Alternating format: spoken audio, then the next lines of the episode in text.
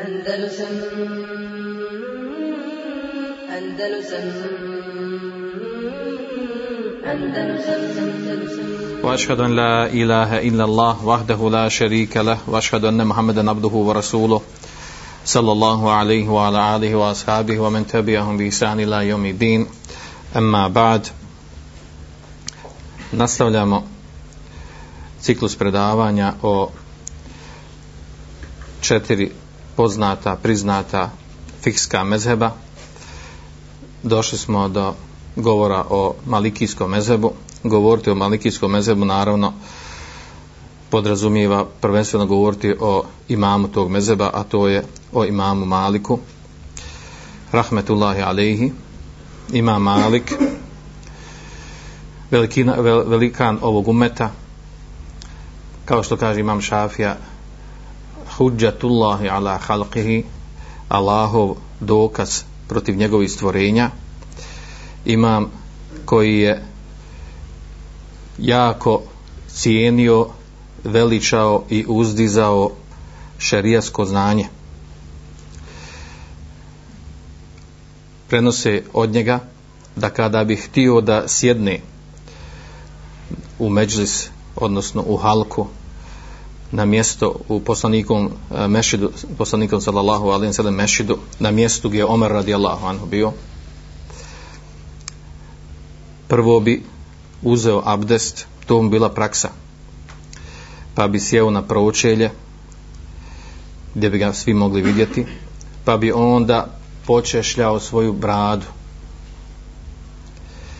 a onda bi se namirisao i onda se lijepo namjestio da sjedi u najvećem obliku dostojanstva i tek bi onda počeo govor o hadisu. Pa je jednom prilikom upitan zašto tako radi, zašto konstantno ponavlja isti taj spomenuti proces, a on bi odgovorio ehabbu en uazzime haditha Rasulillahi sallallahu alaihi wa sallam, ja volim da veličam hadis Allahovog poslanika sallallahu alaihi wa sallam. Imam Malik je bio od učenjaka koji je bio poznat po po hejbetu, odnosno po strahopoštovanju koje je izazivao kod drugih ljudi. Bojali su ga se ljudi kada budu u njegovom prisustvu za njime. Hišam ibn Ammar, ravija iz Iraka, iz Bagdada, spominje kada je bio mal, kao dijete, kada ima osam godina, njegov otac je prodao kuću da ga pošalje imamu dunjaluka tog vremena, imamu Maliku, da uči kod njega hadis, da uči vjeru i fit i hadis. Poslao ga iz Bagdada u Medinu, a imao je osam godina kao dijete.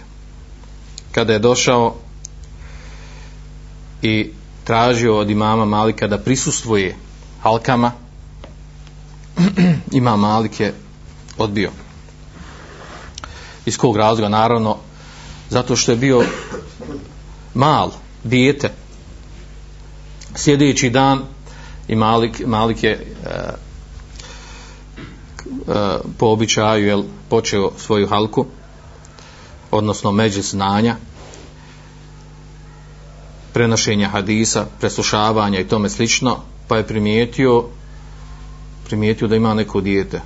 Kad je došao kad ono taj mali što ga je odbio dan prije, i onda mu naredi da, da izađe napolje i naredi e, onima koji su bili tu da bude kažnjen bičevanjem, pa se prenosi da je bičevan sa deset bičeva, naravno ono što odgovara djetetu, jel?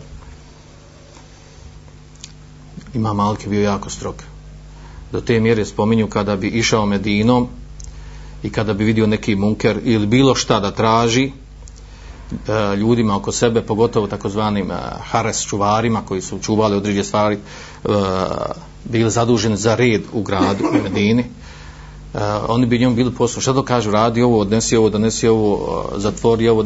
Oni bi njemu bili pokorni iz strahopoštovanja prema njemu, jer su ga jako voljeli i cijenili i bojali se ga. Prenosi se da se bojile od njega namjesnici i vladari halife. Kada dođe u njihovo prisustvo, osjećali strahopoštovanje. Pazili su šta kaže, šta, uh, šta će reći i kako će se ponašati. Da Ebu Džafer, uh, poznati halifa basijskog hilafeta, koji je bio jako, jako moćan, strašan i, i sprovodio je određene stvari, tako da su ga ljudi, da bi učvrstio abasijski hilafet, da su ga ljudi jako bojali, čak i učenjaci. A kada bi došao imam Malik, on bi, tu, on bi jel, drugačije se ponašao. Pa jednom prilikom sa njim bio i e, došlo bi malo dijete, uletilo bi osobi, pa izađe, uleti, pa ugleda, pogleda Malka, pa pobjegne. Pa kaže njemu Abu Džafer, znaš ko je ovo?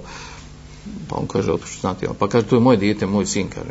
Inače kad dolazi stalno kod me, ali kaže, sad kad uđe, pa kad tebe vidi, prepadni se, pa pobjegne. Popit dođe, popit prepadne, pa pobjegne. Znači, čak kod djece je izazivao strahopoštovanje. Kako tek onda kod žena, jel? Ako se muški se tako bojali njega, kao što se bojale žene Omera radijallahu anhu. Da završimo priču Hišab ibn Amara. Kada je Malik izašao iz, sa halke taj dan, kada je na redu da ga izvedu, da ga bičuju zato što je se kradom pri, pri, prikrao halki, kada je izašao, zatekao to dijete kako plače. Pa ga pitao, dobro, šta plačeš sad? Napravio si prekšaj, ja sam ti zabranio da dolaziš tako, pa kaže, jel, spomenimo priču kako njegov babo prodao kuću da bi on došao da uči, da traži znanja, a ti me odbio, jel? Pa kaže, ti si mal, ne možeš kao dijete da prisustuješ, ne možeš, ne možeš razumjeti, ne možeš učiti, ne možeš spamtiti. Pa kaže, hajde isprobaj me. Pa mu ima Malik spomeni deset hadisa, a dijete mu ponovi, odnosno dijete, jel, to je ravija, učenjak Hišam ibn Amar, spomenimo ponovno sve deset tih hadisa kako je o njemu ponovio. Kaže, e sad, sad znam da možeš prisustvovati, i dao mu dozvolu da prisustuje na njegovim halkama. A onda mu taj, to dijete Hišam kaže, kaže, o Mali, kaže, hajde, kaže, da se dogovorimo, kaže, ovaj, ti meni da jedan hadis i jedan bić, jednome biću jedan hadis, jednom bić jedan hadis. Ovaj, to više spominju kao šalu, jel, a zaista tako dijete reklo. E, odnosno govori o tome koliko, pazite, i tako se završila, jel, ova, ova priča. E, govori o tome prvo roditelj koji je, koji je, znači, žrtvovao svoj imetak da bi poslao dijete da uči, da traži šerijatsko znanje. Danas je, jel, danas djeca se moraju ukrat kradom otići bez dozvoli da traži šerijatsko znanje, ne da im roditelji. E, drugo, i on kao malo dijete pokazao ljubav i želju za traženje šerijatskog znanja. Otkud djetetu od osam godina ljubav i želja za traženje šerijatskog znanja? Znači, mora je biti odgojen na tome. Možemo samo to uporediti sa, sa, sa našim stanjem, jel? Znači, to je bio imam Malik, osoba koja sa čijim dolaskom su učenjaci i sa njegovom pojavom, sa njegovim djelovanjem rekli to uh, o njemu, na njeg se, kaže, odnosi hadis, na njeg se odnosi hadis u kojem je došlo da je poslanik sallallahu alejhi ve sellem rekao: "Yušiku an yadriban nasu akbadal ibli yatlubun al-ilm." Kaže, doći će ubrzo vrijeme da će ljudi uh, jahati na devama da traže šerijatsko znanje. Kaže, fela jeđiduna ahadan a'lama min alimil Medine. Neće naći nikoga učenijeg od učenjaka Medine. Bilježi ga Tirmizi i Ahmed. Oko njegove vjerodostojnosti ima razilaženja. E, velika skupina učenjaka ga ocjenjuje prihvatljivim, poput Tirmizija, Hakima, Ibn Mulaqida, Ibn Hadžara, Ahmeda Šakra, tako dalje, dok ga Ibn Hazm i Šejh Albani ocjenjuju slabim zbog tedlisa u hadisu. U svakom slučaju, prihvaćen kod uh, velike skupine učenjaka hadis, i kažu odnosi se ni na kog drugog nego na Malika. Znači, da je bio u to doba uh, učenjak učenjaka, šejh uleme, i tako ga učenjak, učenjaci tretiraju i tako ga nazivaju. Imam Malik, njegov puno ime Malik ibn, Ebe, Malik ibn Enes ibn Malik ibn Ebi Amir al-Asbahi al-Qahtani. Porijeklom su, porijeklom su iz Jemena. Oba roditelja su mu porijeklom iz Jemena. Njegov kunije je bilo Ebu Abdullah. Rođen devedeset pete. godine po Hidži, po Hidži, a preselio sto sedamdeset devete. godine, znači živio, dugo je živio osamdeset četiri godine, što je uzrokovalo jel, raširenosti njegovog mezheba.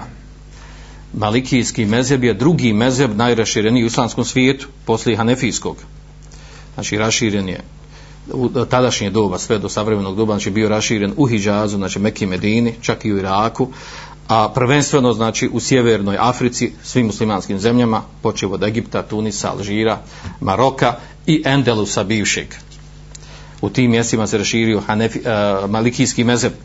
Razlog širenja hanefijskog mezheba, uh, malikijskog mezheba bio u tome baš što je dugo živio imam Malik, pa imao puno učenika koji su se raširili, otišli u različite pokrajine i oblasti E, islamskog svijeta. E, kaže učenjak Tibrizi, kaže šejhul ulema wa ustazul a'imme, kaže imam Malik je šejh uleme i, i kaže profesor profesor imama ovog umeta. E, njegova kuća, odnosno njegova porodica je bila kuća znanja. Njegov djed Malik je bio od učenjaka tabiina. E, jedna, e, njegov djed Malik je bio jedan od četvorici koji su, e, koji su iznijeli tijelo Osmana radijallahu anhu kada je bio, e, kada je bio ubijen nepravedno, pa su ga iznijeli i ukopali ga noću. Nakon one pobune kada je bilo, kada je zbog toga bio ubijen. E, njegov uh, djed Ebu Amir, uh, za njeg kažu, znači skupina čaka kaže da je bio ashab, drugi kažu da nije bio. Uh, uh, za oni koji kažu da je bio ashab, kažu da je prisustvovao da je, is, da je prisustvovao svim bitkama sa poslanikom sallallahu alejhi ve sellem osim Bedra, dok skupina drugi istoričar kažu da, da nije, jel, da je živio za vrijeme poslanika sallallahu alejhi ve sellem, ali da ga nije sreo, nije ga vidio. Uh, njegov amidža Ebu Suhejl ibn Malik također je bio od učenjaka i čak ima Malik prenosi od njega u svom uvrteu određenu skupinu hadisa, uh, što znači da ima Malik uh, potekao iz porodice znanja, porodice ilma. Uh, opšte prihvaćena stvar za imama Malika je da je bio imam i u hadisu i imam u fiqhu, spojio dvije stvari. Za razliku, recimo, kada spominjemo, prije smo govorili o imamu Ebu Hanifi, gdje je nedvojbeno bio imam u fiqhu, ali nije bio imam u hadisu, o čemu smo govorili. Što se tiče šejhova i učenika imama Malika, imam Malik je preni, prenosio hadis od velike skupine, prenio hadis od velike skupine učenjaka, prvenstveno od najvećeg učenjaka tabiina, imama ovog umeta Ibn Šihaba ez-Zuhrija, od Jahje Ensarija, od Nafije Ibn Omera, od Muhameda Ibn Munkedira, Hišama Ibn Urbeta, Zaid Ibn Eslama, Saida al-Makburija, Rabijatu Reja, poznatog velikog učenjaka Abdurrahmana Ibn Kasima i ostali. A od njeg su prenijeli hadis Šafija, Qanabi Ibn Vahb Asbagh i e, mnogi drugi učenjaci, da ne spominjem po imenima. Imam Malik je putovao i tražio šerijatsko znanje u mnogim mjestima. Od njih su učili veliki, uželi znanje veliki učenjaci, imami ovog umeta. Dovoljno spominjemo samo neke od njih, poput imama Sufjana Theurija, Sufjan ibn Ujejni, Abdullah ibn Mubarika i Euzaija. I zanimljiva je stvar, znači, da je on jedna od rijetkih učenjaka, taj koji je uh, od šejhova, od kojih je uzeo znanje, učio kod njih, poslije su ti šejhovi dolazili kod njeg i uzimali fetve od njega. I to on lično spominje. Kaže, قَلَّ مَنْ كَتَبْتُ عَنْهُ الْعِلْمِ مَا مَاتَ حَتَّى je džieni u estaftini. Kaže, malo je onih od kojih sam ja uzeo znanje, zapisao znanje, kaže da je umro, a da mi nije došao i da je a, a, tražio fetvu od mene. I zato kažu da se onaj hadis koji smo spomenuli, hadis da se, da, znači skupina, velika skupina učenjaka muhadisa, pogotovo kažu da se taj hadis odnosi na imama Malika, na, odnosno ako neće na imama Malika, na koga se odnosi, ako uzmemo da je vjerodostojan, na koga bi se odnosio. Kaže imam Šafija za njega, kaže hudžetullahi ala halqi, pa se ovo su velike riječi, kaže Allahov dokaz protiv njegovih stvorenja, što znači ono što, s čim je on došao od vjere, tumačenja vjere, da je to argument protiv nas. Pa kaže imam Šafija tako na drugom mjestu, kaže iza zukirel ulema fe maliku neđmu, kada se spomene ulema, kaže Malik, ima Malik je među njima zvijezda. Kaže uama ehadun emenne alejim in Malik, kaže i niko od učenjaka nije sigurniji, pouzdaniji kod mene od imama Malika. Kaže Abdurrahman ibn Mehdi, kaže ma reitu ehadan etemmu aklen wala ešeddu takva min Malik, nisam vidio nikoga da je bio potpunije pameti i veće bogobojaznosti takvaluka od imama Malika. I da spominju druge, druge govore uleme o imamu Maliku, riječi pohvali. Što je najbitnija stvar, znači najvjerodostojniji lanac prenosilaca hadisa u tom lancu, od tri lanca koja spominju, najvjerodostojnija tri lance prenosilaca hadisa, u njima je sve tri ta lanca ima Malik. Prvi za, koji kaže imam Buharija, kaže esahu esanid, najvjerodostojniji sened, lanac prenosilaca hadisa, kaže an Malik, an Nafija, an Ibn Omer. I to je najkraći i najvjerodostojniji. Od Malika, Nafije i Ibn Omera, a Ibn Omer od poslanika sallallahu alejhi ve sellem. A kaže Abu Davud, tri su najvjerodostojnija lanca prenosilaca, pa je spomenuo ovaj što ga spomenuo i Buharija, a to je an Malika, Nafija, an Ibn Omer. Drugi kaže an Malik, an Zuhri, an Salim, an Ibn Omer. I treći kaže an Malika, an Ebi Zinad, kaže an Anil A'raj, an Ebi Hureyre.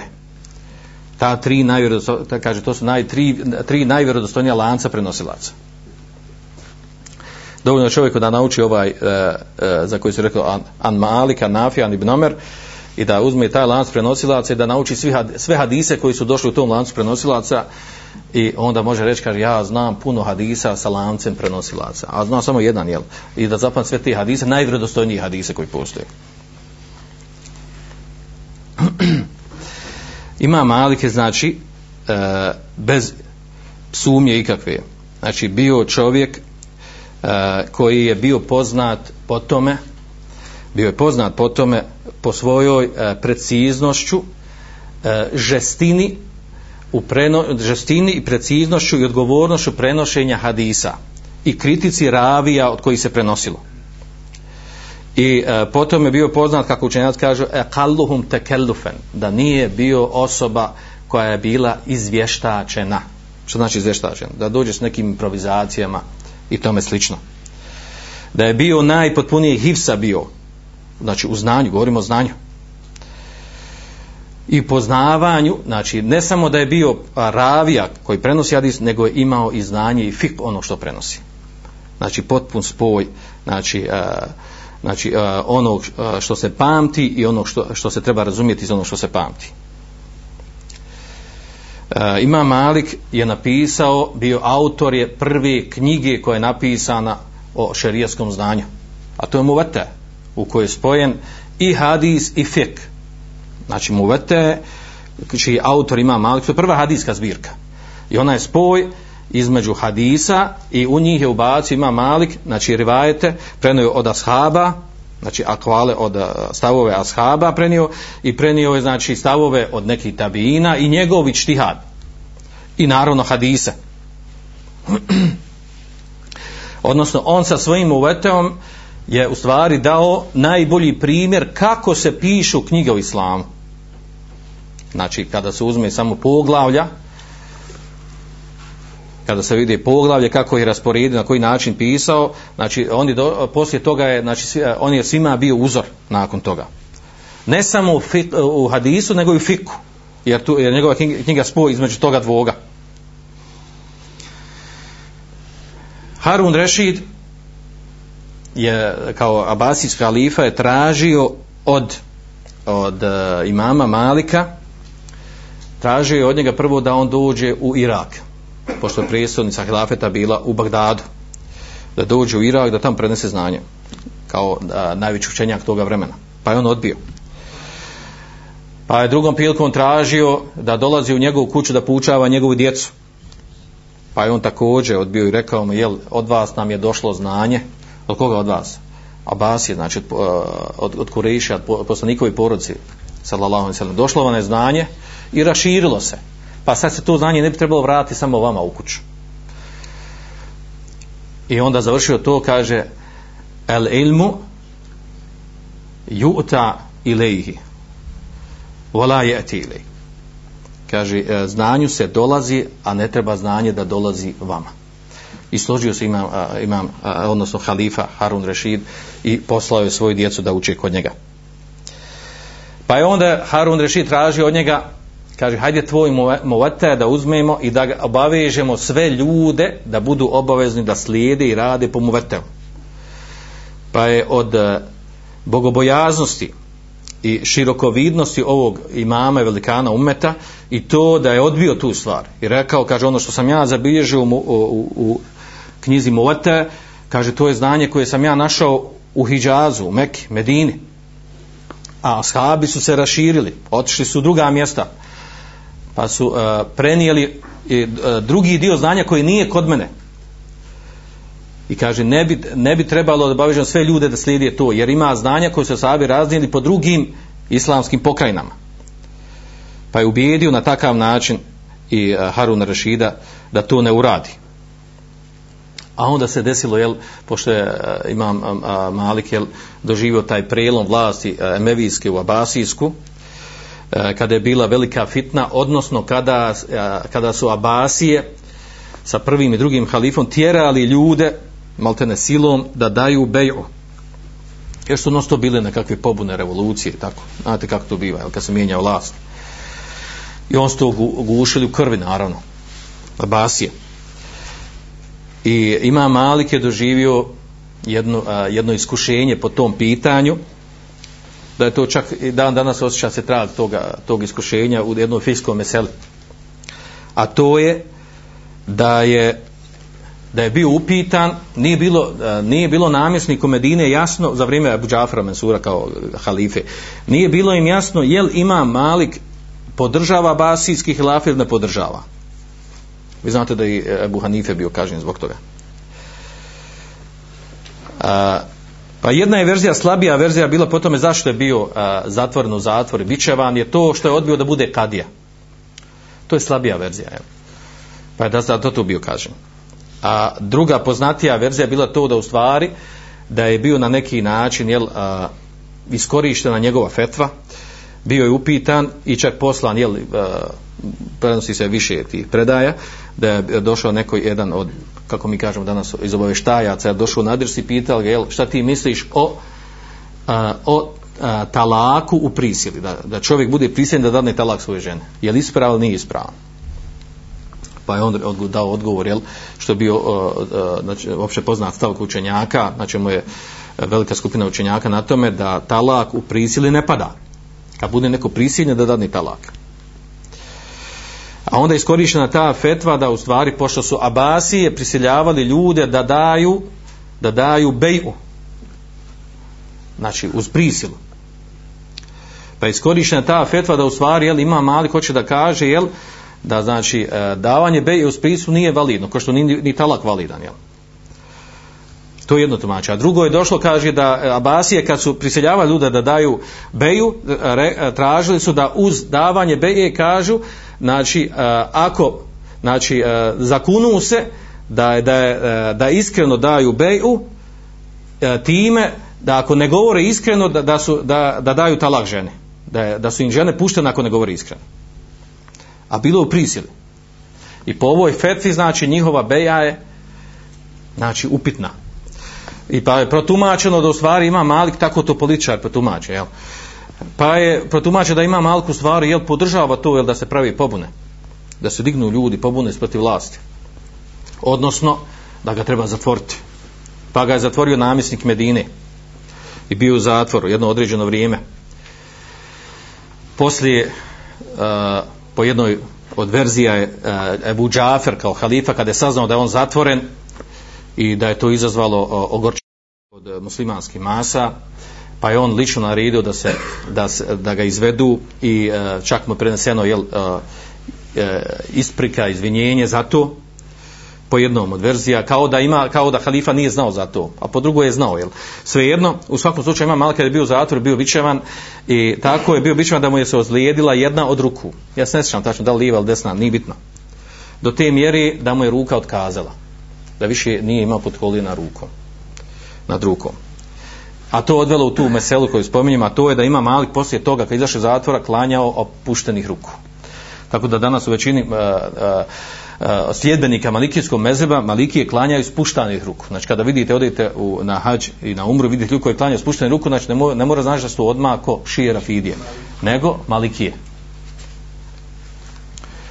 Po, uh, znači po većini uh, učenjaka malikijskog mezheba danas, unutar mezheba ima razilaženje, znači opšte prihvaćeni stav je da se ne, da se ne vežu ruke u priliku namaza, znači da veza, ne klanja se uopšte vezane ruke, nego spuštenih ruku.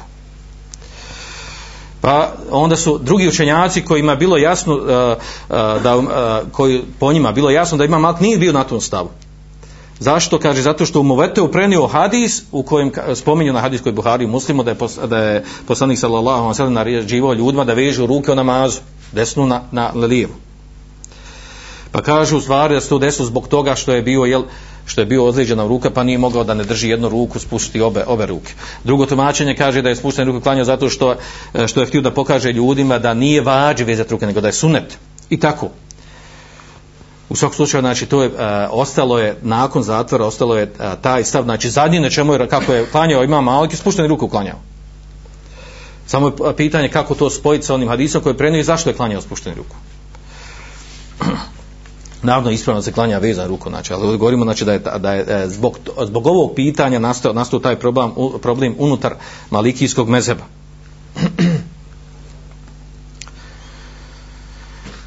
To je otprilike što se tiče tih nekih uh, stvari vezan za njegov život.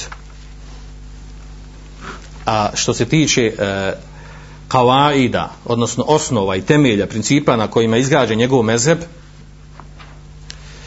bitno je napomenuti da je imam Malik uzeo od znanje, znači da je uzeo od znanje od učenjaka prije njega. Znači obično učen čovjek ne dođe s nečim od sebe, iz džepa, nego uzima znanje od onog koga, koga je učio. Tako za imama, za imama Malika se pouzdano zna da je, da je imam Malik znači uzeo, kao što kaže jedan učenjaka, kaže inne Malik ehade džulle muvata min anrebija, većinu onog što je u knjizi muvata kod imama Malika, kaže to je uzeo od učenjaka Rebije kod kojeg je najviše učio, a kaže a Rebija je uzeo od Sejid ibn Musaiba, a Sejid ibn Musaib kaže uzeo od Omera radijallahu anhu. I to je ta, kaže ta, kako kaže on, jel, silsila, taj lanac prenosilaca. Drugi kažu jel Uh, imam Malik je dodao još nešto drugo tu, a to je uh, da je uh, da je uzeo mnogo od učenjaka Sulejmana ibn Jesara, a Sulejman od Omera radijallahu anhu, što znači da ono što je kod njega da to nije došlo od njega, znači da je to imaju učenjaci koji su bili prije njega pa je on to samo naslijedio. I to je tačno.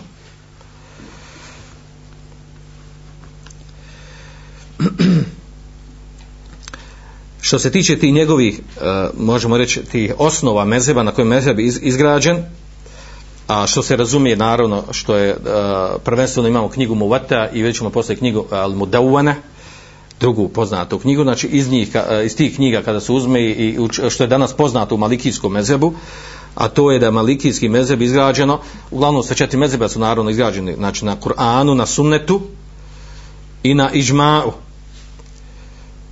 Znači to su temelji, znači prvo na što se vraćaju u propisima vjeri, Kur'an, pa onda sunnet, pa ižma učenjaka, i onda se malikijski mezheb izdvaja s nečim, kao što se Hanefije izdvojili sa svojim kijasom, tako se malikijski mezheb bude izdvaja sa iđma'u ehli Medine, znači konsenzus učenjaka Medine, pa onda kaže kijas, Pa qaul sahabi, stav ashaba, pa onda masleha mursela, opšta korist, pa onda običaj urf, pa onda seddu zaraja, zatvaranje puteva koji vodi u haram, istihsan, istih, istishab. Sad pojašnjamo svako pojedinačno ovaj osnov, ovaj temelj, to znači uzela mnogo vremena. Znači to su otprilike osnovi e, malikijskog mezheba. Znači ono po čemu je poznat e, malikijski e, mezheb, kao što je bio hanefijski uzdvajanju u, e, u kijasu, davanju prednost kijasu, tako malikijski u e, tome da su smatrali da je iđma ehli Medine, da je iđma učenjaka Medine šerijatski argument. I ne samo da je šerijatski argument, kao što se prenosi od imama Malika da je rekao, kaže, iza eđma ehlul medine ala še'in sare iđma'in maktuan. Kaže, kada se slože učenjaci Medine na nečemu, kaže, to postaje, kaže, jas, jasan, nedvojben, nedvosmislen iđma, konsenzus. Bez obzira što drugi učenjaci van Medine drugačiji stav imaju. U tome se imam Malik izdvojio. I ne samo to, nego je davao prednost iđmau, znači e, konsenzusu e, učenjaka Medine nad kijasom, znači kijasom, onim ispravnim šerijskim kijasom, i davao je prednost na na haber na, na, na, znači, na haber ili ahad sahiha, na vjerodostojnim hadisima koji nisu mešhur niti mutavatir, znači vjerodostojni hadis koji su prenešeni e, o, znači e, u jednoj generaciji ne od više od tri, u svakoj generaciji više od tri uh, ravije, znači uh, ako je pre... bilo što je vjerodostojno, što u Buhari, što u Muslimu, poslije će to biti Buhari, Muslim, poslije njegovog života, naravno, ovaj, po njemu je ispravnije ono o čemu su učenjaci Medine nego ti hadisi koji, makar se protivili ti hadisi tome. I uh, spomenuli smo onu poznatu meselu prošli put ili pretprošli, uh, kada smo govorili uh, o hanefijskom mezhebu, u čemu se izdvojio uh, i Malik u tome, a i Ebu Hanife. Rekli smo onaj hadis el beji'ani bil hijar ma lem jeteferreka, kupac i prodavac, pardon, kupac i uh, znači onaj koji prodaje, onaj koji kupuje, uh, kaže, oni imaju izbora sve dok se ne raziđu, kako, tjelesno ima izbora, znači bez obzira što sklopi dogovor, ugovor, dok se god su zajedno, može jedan od njih, ima pravo da odustane, kaže, predomislio sam, neću, aj vrati meni, moja, ja tebi tvoja. Hadis bilježi ga Buhari i Muslim, bilježi ga imam Malik u svom Muvatteu. I onda, znači, Ebu Hanife ne radi po tom hadisu zbog kijasa. Koji je kijasa? To je prenosi Ibn Abdul Bar. Zašto, zašto je Ebu Hanife to odbio? Ebu Hanife odbio, kaže, šta kaže, šta kaže ako su te dvije osobe sklopila, kaže, trgovački poslovni ugovor u čamcu? Ne mogu se različiti nikako. Jedino da jedan drugo gurne, jel? Kaže, šta ako su u zatvor? Ne mogu uđaš zatvor, zatvor se sklopili on trgovački ugovor, znači mogu se različiti nikako. Znači uvijek ima pravo neko da odustane od to. Prošlo godinu, dvije. Znači Ebu Hanife odbio rad po tom hadisu na osnovu kijasa. Kao to nelogično, neprihvatljivo. Znači ne, ne, ne, ne odnosi se na sva stanje po Ebu Hanife. Naravno, ispravno daje se ha, prednost hadisu u odnosu na, na, na kijas i bilo, e, bilo šta drugo, i na odnosu iđma stanovnika Medine, odnosno učenjaka Medine. A, a Imam Malik je, ne radi po ovom hadisu, prenosi taj hadis u svom Muvatteu i kaže, kaže a, a, učenjaci Medine su, kaže, nisam zatek učenjaka Medine radi po ovom. Ispravno je da se ne radi, kaže, po ovom hadisu. A on ga je prenosio u svom Muvatteu vjerodostojan. Daje prednost, znači kaže on, nisam zatekao stanovnike Medine da radi po tom hadisu. I daje prednost takozvanu amelu, dijelu, praksi stanovnika Medine nad vjerodostojnim hadisom. I normalno to je, to je neispravno, to je pogrešno. I na to su učenjaci upozorili, odgovorili, tako da, ali navodimo primjer, znači to, to ono sa čemu su oni poznato se izdvojili i, i Ebu Hanife, ima Malik. I to je ova, i oko ovog pitanja, pisano, mnogo je pisano o tome, o pitanju toga je li argument praksa med, e, učenjaka Medine ili stanovnika Medine ili nije argument. Zato što se ima Malik, odnosno malikijski mezheb u tome izdvojio. E, Ovdje ima, znači ovdje sad ima, pazite, ovdje sad znači možemo pričati, znači ders dva, tri, samo o ovom pitanju. Kako pojasniti ovo pitanje, otkud ima Malik da to, da zauzme taj stav i šta je to i koliko je tačno taj stav. Znači naširoko, naduško možemo o tome pričati. E, naravno, nema sumnje, jel, da, da, uč, da su učenjaci, da je ulema svjesna fadla i vrijednosti veličine stanovnika i učenjaka Medine. I da imaju pravo na taj fadl. Zašto? Zato što su tu bio poslanik sallallahu alejhi ve sellem, tu su živjeli ashabi, većina ashaba, tu je, tu je živio, zaživio sunet. I nemoguće da bio nešto sunet i nešto odanput kontra da se radi. Znači to je jako teško, jel? Jer je tu još uvijek bila jaka vjera, veliko znanje. I to je osnova. I ima još nešto drugo učenjaci kad spominju o, o, o stanovnicima Medine, odnosno o Medini. A to je da je Medina bila čista od raznoraznih novotarija, e, sekti koje su zavladale u islamskom svijetu. Medina je bila, znači, nije uopšte, znači, naštetio je ši, šizam koji se pojavio poslije šije, niti, e, niti murđije, niti muatezile, niti sufije, sve se pojavili van Hidžaza. To je sve negdje tamo oko Iraka, Šama i tako. Tesavuf u Basri, e, murđije u Kufi, e, u Iraku u globalu se pojavio tešejo, ši, šizam, onda također nasp, nasp to je onaj mržnja, neprijateljstvo prema porodici poslanika sallallahu alejhi ve sellem i kaderije u Šamu, znači nigdje nisu bilo uopšte Medina, znači s te strane e, Medina bila zaštitena i čista. Međutim, sada jel, dolazi pitanje, jel, dobro, kako sad shvatiti ovo, jel, kako shvati to, e, to da je, znači da je praksa El Madine bude argument u šerijatu. Kako se moglo u tome zvojiti?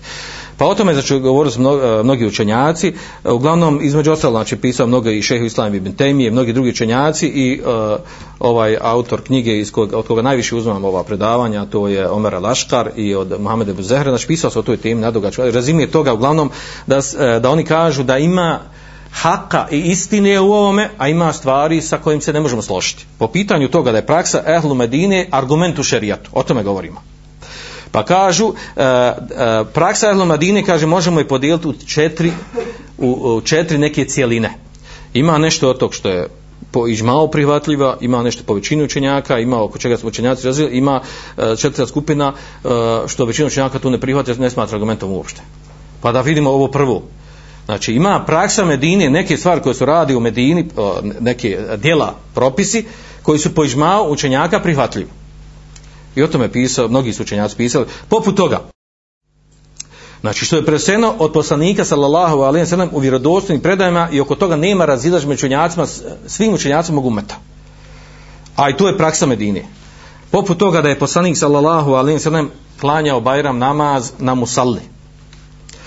Da je držao hutbu stojeći.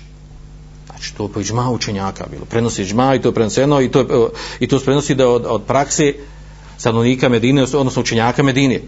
Poput toga, znači da, je, da se šehid koji pogine u Mareku bitci, da se on ne kupa. U tome se različi Hanefije.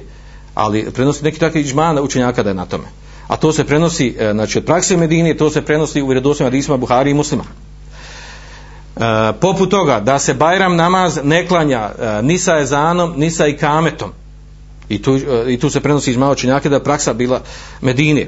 Također u stvarima koje su, koje su nepoznate da su rađene, ostavljene, pa su poslije na, na tome izgrađene novotarije. Poput toga, znači da je bila praksa Medine da se e, ne nijeti ništa riječima, namaz, bilo koji drugi ibadet, nema e, nijeta riječima, nego nijeti u srcu. I određene mjere, kolika, koliko je e, četiri pregršta, mud i sa i tako dalje, onda određena mjesta, vremena koja su e, došla opisana i znači e, uvijek se moraju učenjaci u tim, u tim e, mjerama vratiti na ono što je bilo, u, u, bila praksa Medine, jer ona bila mjerilo, jer poslanik sallallahu alejhi ve sellem govorio kada je živio u Medini o tim propisima. Znači mnogo je tih stvari. To je ta prva skupina gdje, znači, oko čega su učenjaci skoro složni da je opće prihvatljivo jer je došlo potvrđeno, znači, u vjerodostojnim hadisima. E, druga skupina prakse Medine, skupina tih dijela propisa je ono e, što učenjaci kažu da je većina učenjaka na tome, a to je, kaže, ono što je došlo kao sunnet trojice halifa prije ubijstva Osmana radijallahu anhu. Znači to, to je jasno, znači imam Šafija pa imam Ahmed, kažu da je ono što je sunnet četvorice, četvoricom slučaju trojice halifa do ubijstva do ubijstva Osmana, da je to ono što su uveli kao sunet, a takvih primjera puno, poput recimo drugog ezana za vrijeme džume. Znači to je prihvaćeno u sve četiri mezheba, opšte prihvaćena stvar da je sunet pravednih halifa, što je došlo u vjerodostojnom hadisu, jel, kod Tirmizija, da se to slijedi, i to se prenosi od Ebu Hanife da je ono prihvaćeno, sve četiri mezheba su bili na tome. Znači da ono što su došli četvorca halifa poput teravih namaza, znači što su uveli prije ubijstva Osmana, da su uveli da je to sunet, znači opšte prihvaćena stvar, većina učenjaka na tome, a pogotovo četiri mezheba. Treća skupina te prakse stanovnika Medine kažu, recimo, određeni hadisi koji su kontradiktorni, jedan hadis govori jedno, drugi hadis govori drugo, ili dva kijasa, jedan kijas uh, govori da je ovakav propis, drugi kijas drugačiji propis. Pa kažu, kada se dva hadisa raziđu, dva kijasa raziđu, kaže, gleda se na onom na čemu je bila praksa stanovnika Medina, Medine, ili uh, šta je bio stav učenjaka Medine. I onda kaže, ako je bila jednom od ova dva stava, prevagne u tu korist. Znači skupina učenjaka kaže da u tom, u tom, u takvom, u, u, u takvom razilaženju argument ono na čemu je bila praksa stanovnika Medine. Da ne navodimo primjere. A četvrta grupa te prakse stanovnika Medine je to što je bilo stvar stvar ičtihada uleme učenjaka tog mjesta, odnosno grada Medine. I to je ono, znači to je ono oko čega se učenjaci razilazi, čak e, Ibn Temije prenosi, Ibn Temije prenosi, odnosno učenjaci prvog e, malikijskog mezheba, poput Abdulvehaba Malika prenosi, znači da unutar e, malikijskog mezheba imaju tri stava učenjaka oko ovo, ove četvrte e, grupe propisa, prakse stanovnika Medine. Znači što je ičtihad uleme Medine, ne ulazi pod ovo tri, tri cjeline koje smo prije spomenuli. Razilaze se učenjaci malikijskog mezheba da li je to argument u šerijetu, nije argument u šerijetu. Pa jedni kažu jest, pa kažu da većina malikijskog mezheba na tome, drugi kažu da nije, treći kažu da nešto jest, nešto nije i tako dalje. Uglavnom, zanimljivo je da recimo skupina učenjaka, oslanjajući se na, na risalu, poslanicu koju ima Malik poslao učenjaku Lejsu, gdje se jasno naznačava da ima Malik bio na ovom stavu, da je praksa ehlu Medine argument u šerijetu, kažu da je ima Malik bio jasno dvosmislen na tome. Ibn Temije kaže, od svega što sam iščitao, pročitao od imama Malika, od njegovih govora, kaže, ne vidim da je on čisto sto posto na tom stavu.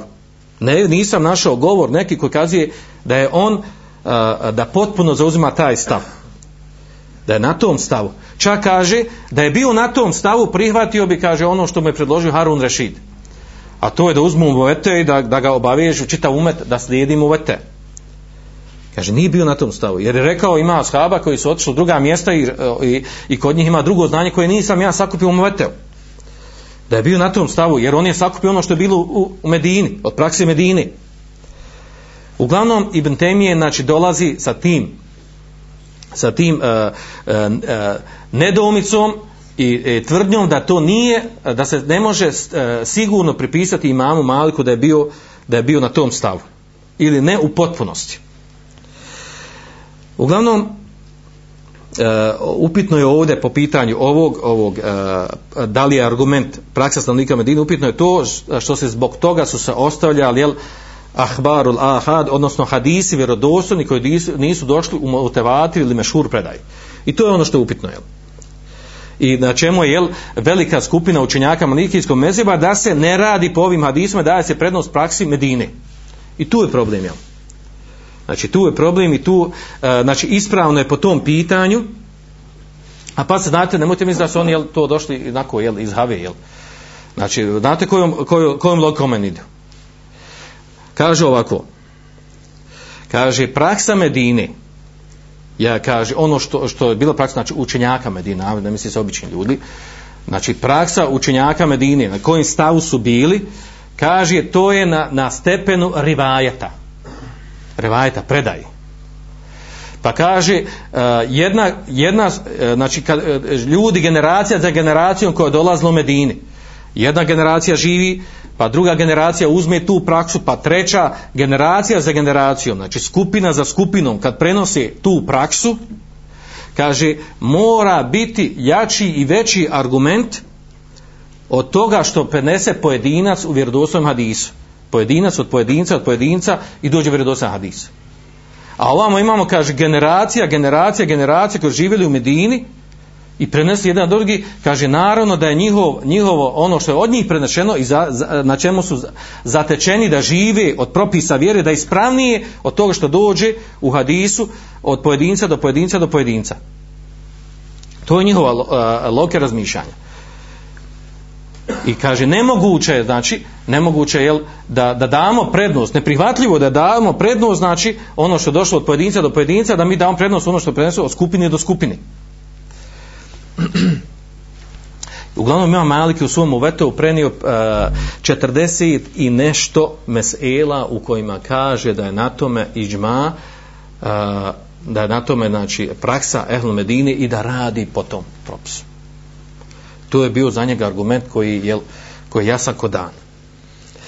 Odgovor na ovo njihovo dokazivanje, eh, odgovor na njihovo dokazivanje ovdje, eh, eh, ako je u pitanju ičtihad njih, uh, uleme Ehlu Medine, stanovnika Medine, njihove uh, uleme, ako je to bilo ičtihad određenim meselama, onda to ne možemo reći da je to rivajet.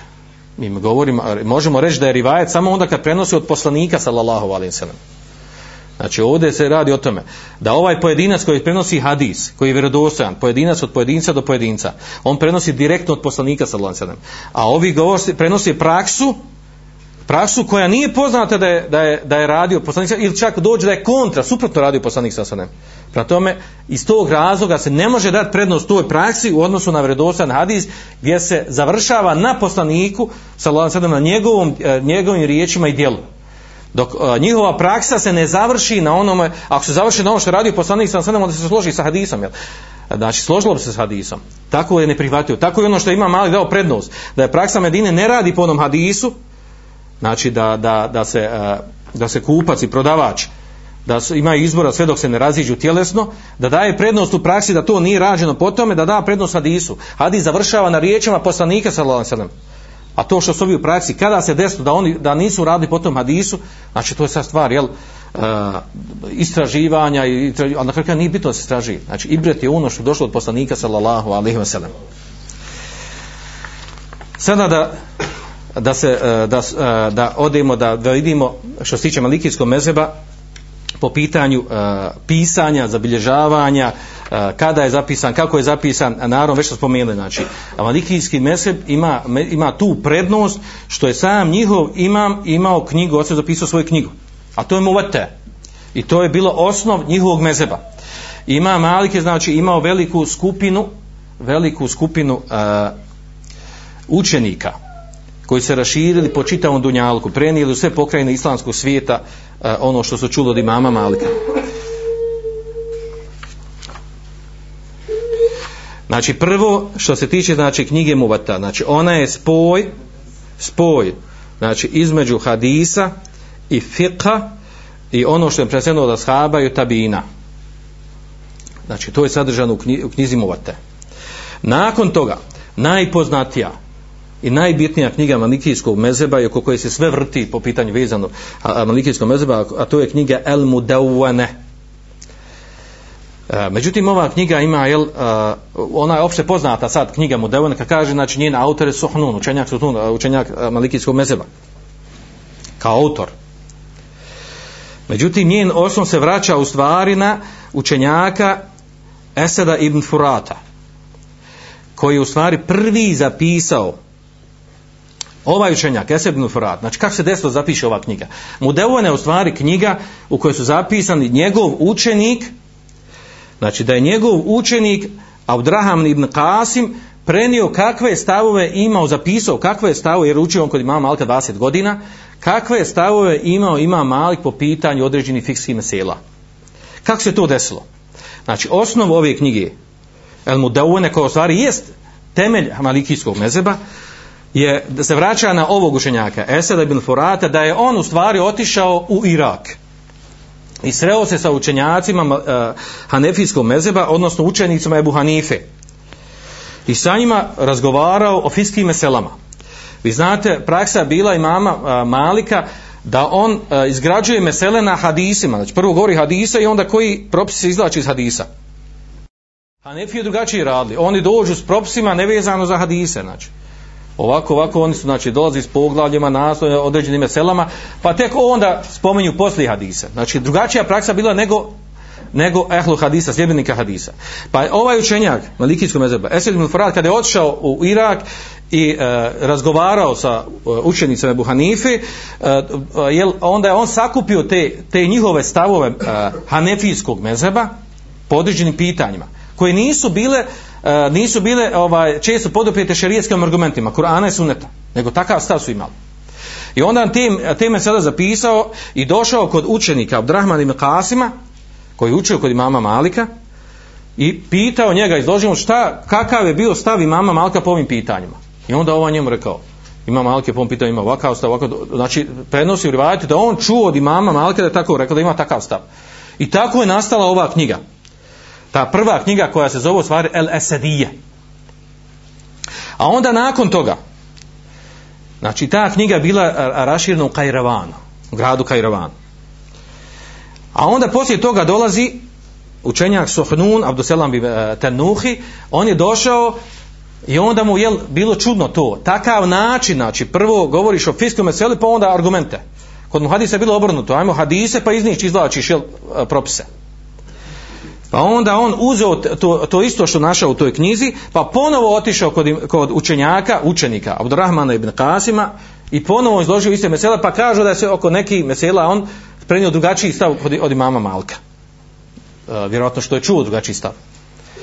I onda što je on zabilježio, ponovo što je bilježio, Sohnun što je zabilježio, ta knjiga je, što je naz, naz, zabilježio da sto stavova imama Malika po fiskim pitanjima, znači, znači to je mnoštvo mesela, od početka kako su ih rasporedili Hanefije, sam sad ovo kako, kako ima Malik smatrao.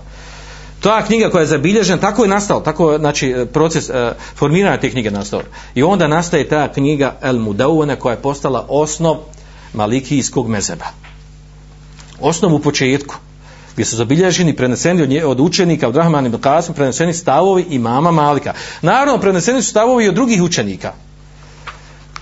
Pa je zbog toga, znači, osnov ovaj, znači, prvo je pojavila se ova knjiga. Nakon toga pojavljuje se knjiga Vadiha, koja je bila raširena u Endelusu. Onda u Tejbije knjiga koja, koja je ta, bila raširena u Sjevernoj Africi, u Tunisu. I pojavljuje se takozvani neki Devavinu Seba. Sedam knjiga na kojim izgrađu malikijski mezheb.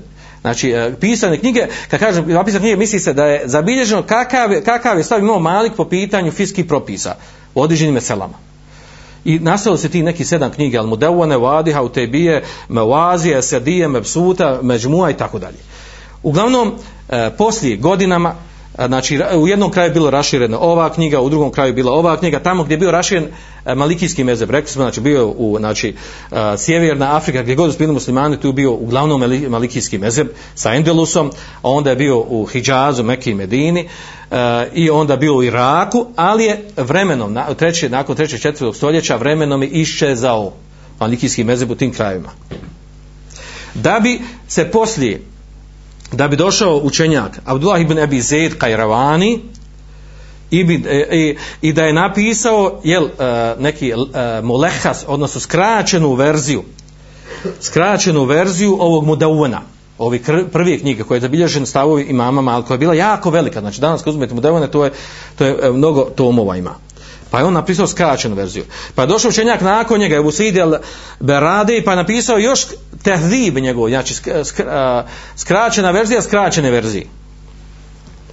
Da bi, da bi se poslije pojavio ono o čemu se zaustavio malikijski mezheb i na, ko, na koji se vraćao dan danas, a to je pojavio se učenjak Halil ibn Ishaq Kurdi, sedamsto šezdeset sedme. godine, onda je on napravio, znači prije njega također napravljen jedan, jedan skraćena verzija od prethodne knjige i onda on dolazi sa jako skraćenom verzijom. Dove se Muhtesar, ta knjiga zove Muhtesar Halil, skraćena verzija od Halila, koja je u stvari skraćena verzija skraćenih verzija od Mudavanata knjige. I ta knjiga je danas u malikijskom mezhebu, znači osnov mezheba. Kad neko kaže šta je, šta je stav malikijskog mezheba po tom pitanju, znači moraš se vratiti na ovu knjigu ili komentare te knjige. Za tu knjigu su nastali, znači danas kad se kaže šta je hanifi, malikijski mezheb po nekom pitanju, znači moraš se vratiti na komentare ove knjige, Muhtesar Halil. Na tu knjigu, na njegove komentare. Komentara njegov ima puno. Ima šer od Hataba, znači ima od Hašetu Hareši, Hašetu Zarkani, a onda najpoznatiji su, znači što je napisao šer, što je napisao šer Dardir, pa je napisao, ima jedan skra, šer Kebir Sagir, veliki i mali šer njegov. Pa su nastale dvije poznate knjige, Hašetu Savi i Hašetu Zasuki. Uglavnom, najpoznatija knjiga na koju se vraćamo na malikijski mezheb danas, koji se treba vratiti, kada neko kaže šta je stav Malikija po tom pitanju, mora se vratiti na Hašetu Dasuki kao komentar. A znači metn, ona osnovni fikski knjiga, najskraćenija, na koju se vraća danas malikijski mezheb, koja je opšte priznata u, u malikijskom mezhebu, pardon, je Muhtesar Halil. Na tu knjigu se vraća. Što se tiče učenjaka malikijskog mezheba, znači imamo skupinu koju se zovu učenjaci Medinjani, koji živi u Medini, odnosno Hidžazu, poput Ibn Mađešuna, Mutarrifa, Ibn Afije, Ibn Mesleme.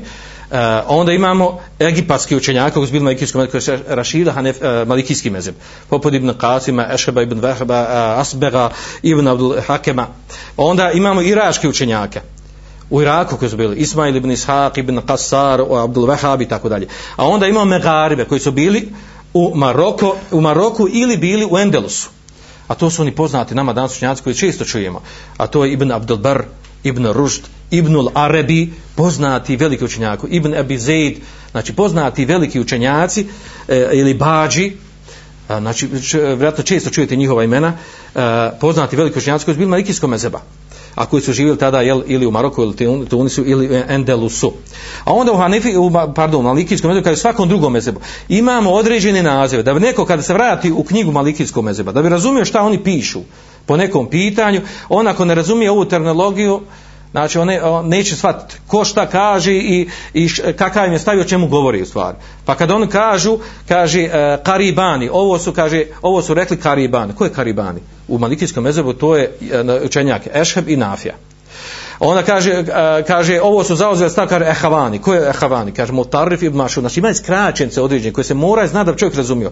Kaže ovo su zauzeli, na ovom stavu su bili, kaže, dvojica Kadijana. Koji? Ibn Qasar, Ibn Al-Wahhab. Znači moraš znati, on tu ne piše imena njihova. Ili Muhammedani, Ibn Mawazi, Ibn Sahnun. Njih dvojica su bili na tome. Ili ko su Muhammedun kod njih? Koja četvorca su Muhammedun?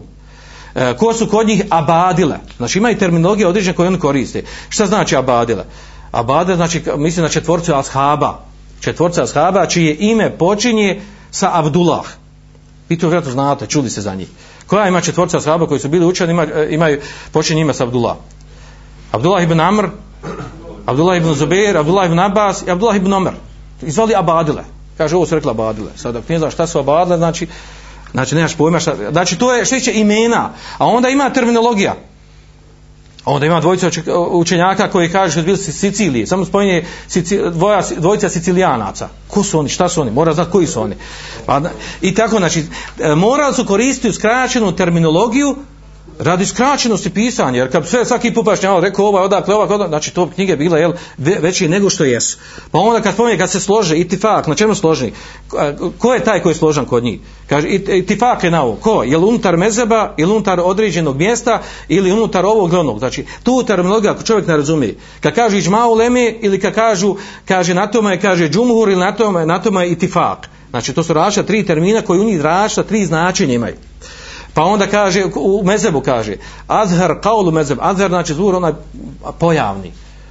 Kaže, šta znači azher, znači, jel to znači da je to mezheb ili da ima unutar mezheba razilaženje ili da nema razilaženje. Kaže mešhur, poznat kao stav unutar mezheba. Šta znači mešhur? Ima da suprot njega neki drugi stav.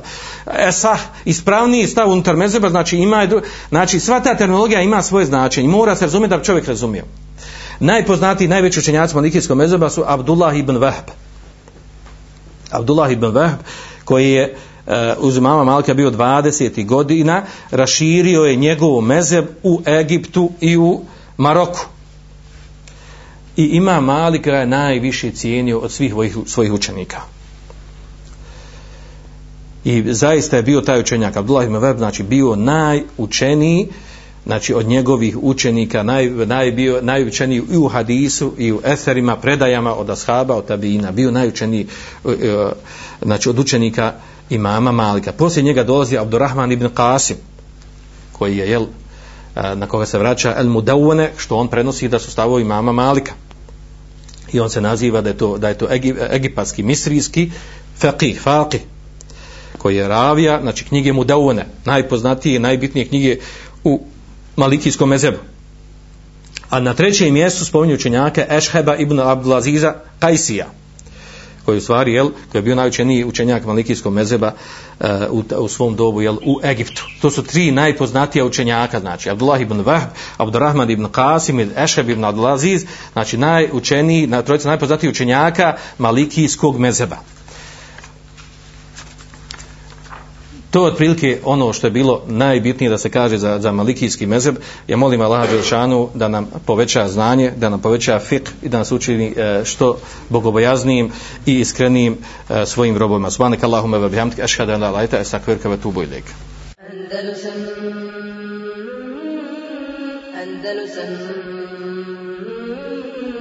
Andalusam Andalusam